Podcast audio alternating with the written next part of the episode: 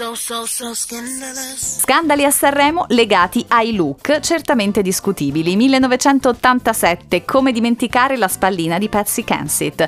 Lei canta Will You Remember con il suo gruppo Hate Wonder durante il festival e indossava un abito monospalla che durante l'esibizione l'ha lasciata per pochi attimi a seno nudo.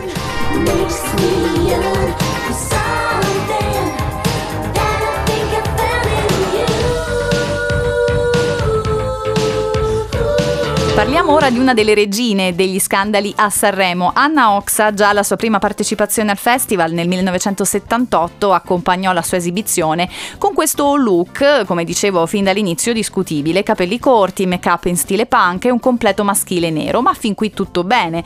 Arriviamo poi all'86 quando Anna Oxa indossò un audace vestito che lasciava scoperto l'ombelico. I suoi look hanno comunque sempre lasciato il segno sul palco del festival e non si può ovviamente non nominare l'edizione di Sanremo del 99 che tra l'altro la vide vincitrice. Anna Oxa accompagnò in questo caso l'esibizione di Senza Pietà con un outfit che fece a lungo mormorare. Era infatti possibile notare oltre i pantaloni a vita bassa il tanga.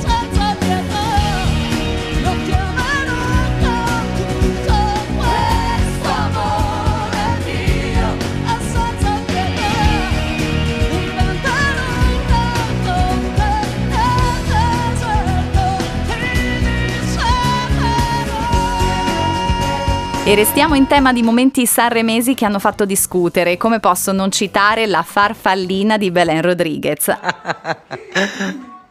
È tremenda. Anno 2012, Belen insieme ad Elisabetta Canalis affianca Gianni Morandi al festival e sfodera questo spacco vertiginoso che mostra il tatuaggio sull'inguine. Le immagini naturalmente rimbalzano in rete e lo scandalo sexy è servito. Molti poi si sono chiesti ma indossava o no lo slip?